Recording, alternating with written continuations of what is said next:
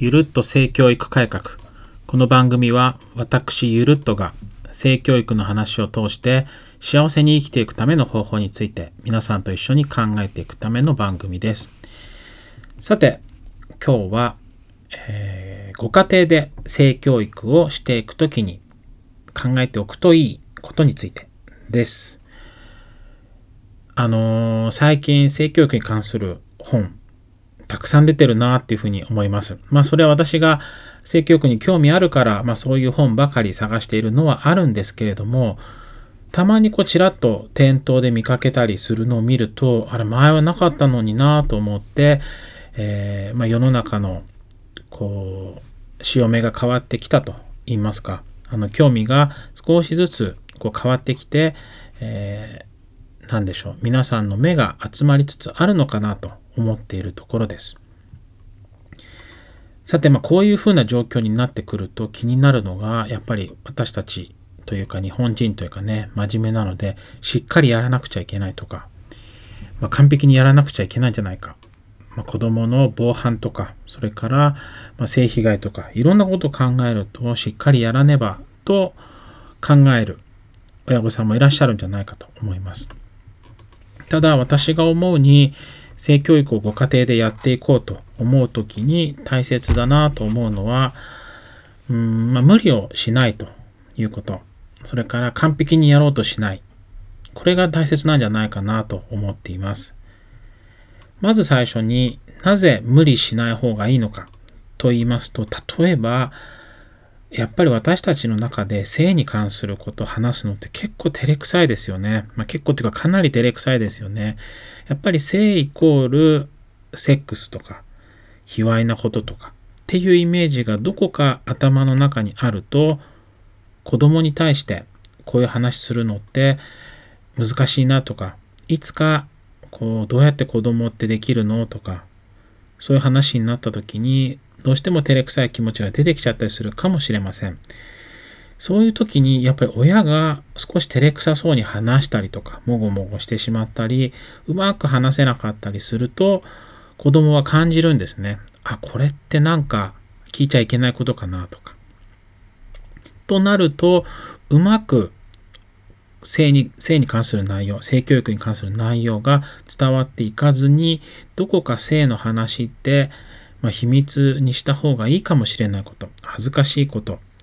ていう風な印象が子供に伝わってしまうことがあるかもしれません。できればこれって避けた方がいいなというふうに思っています。ですので、やっぱり私の口から性教育について話すの難しいなとかっていう時には、まあ、一旦ちょっと急がずに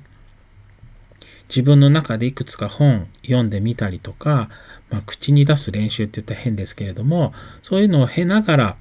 まあ、性に関する言葉を使い慣れていく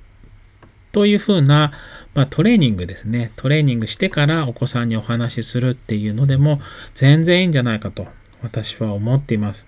ですので、無理せずやるのが大切。そんなふうに思っています。それから、ま、完璧を求めないというところですね。これは性教育ってやっぱりかなり伝えていった方がいい内容多岐にわたるんですね。単に生殖に関すること、こう体に関することだけではなくて、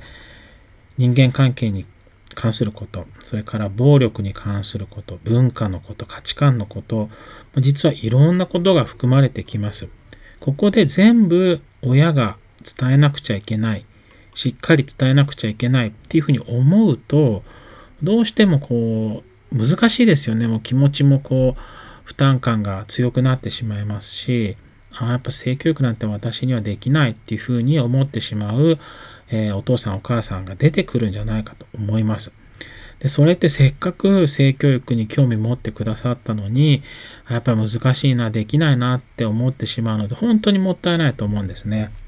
なので、完璧にやろうとはせず、わからないところは、まあ、専門的なまあ、ページというかね、ウェブページありますので、そういうところに頼ったりとか、それから性教育に関する本に頼るっていうのはいいのかなと思います。あのー、親御さんが見るというのでもいいし、それから、ま、小学校高学年とか中学校ぐらいになってきたら、まあ、小学校でも大丈夫でしょうね。あの、お子さんと一緒に、あのー、ちゃんと裏付けされてるページを一緒に見るっていうのもとってもいいことかなと思っています。ですので、全部親御さんが、こう、担当する。やらなくちゃいけない。責任がある。っていうふうに考えずに、もう完璧は求めなくていいです。できるところをまずやっていく。あと、わからなければ子供に聞いてみるといいんです。これについてどう思うって言ったらわかんないって言うかもしれないですね。そしたら、じゃあお父さんと一緒に調べようかとか、もしよかったらお母さんと一緒に調べてみないとかっていうふうに言うと、うん、調べてみるって言ったら調べてみたらいいかなと思うんです。全部親が教える必要はないんじゃないかと。そんな風に私は今思っています。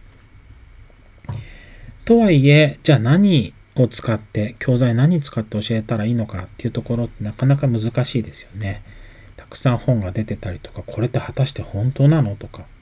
それから性教育の本を書いてる著者さんによっては、